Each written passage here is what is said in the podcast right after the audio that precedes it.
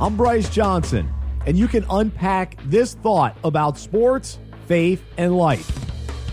NBA free agency has been wild, with the biggest story being LeBron James leaving the Cleveland Cavaliers and signing a huge deal with the Los Angeles Lakers. The main focus is how the exciting move impacts the Lakers, but the flip side is the tough reality that the Cavs have to watch the best player in the world walk out on them again. Fortunately for Cleveland, he delivered a championship while he was back, but now he's leaving these supportive fans behind. As much as they appreciate the time he spent there, it's understandable they are feeling disappointed and discouraged that he'll be wearing purple and gold from now on. They hoped he would stick around this time, but instead, he bolted for the bright lights of LA.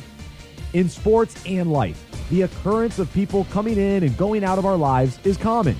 We can feel pain and discouragement when friends move to another city or coworkers find a new job or people end marriages. Sometimes these experiences can cause us to lack trust or fear being left behind. Although loyalty is often hard to find with people and life circumstances, we should be encouraged that God doesn't operate the same way. In the Bible, when Moses explains to Israel that Joshua will become their new leader, he says, Be strong and courageous. Do not fear or be in dread of them, for it is the Lord your God who goes with you. He will not leave you or forsake you.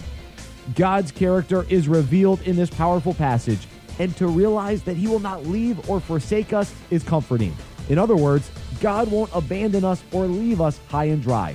As sports fans, our favorite players will desert us at some point, and sadly, the people in our lives will come and go. But today, let's praise the wonderful God we serve who goes with us and never leaves us.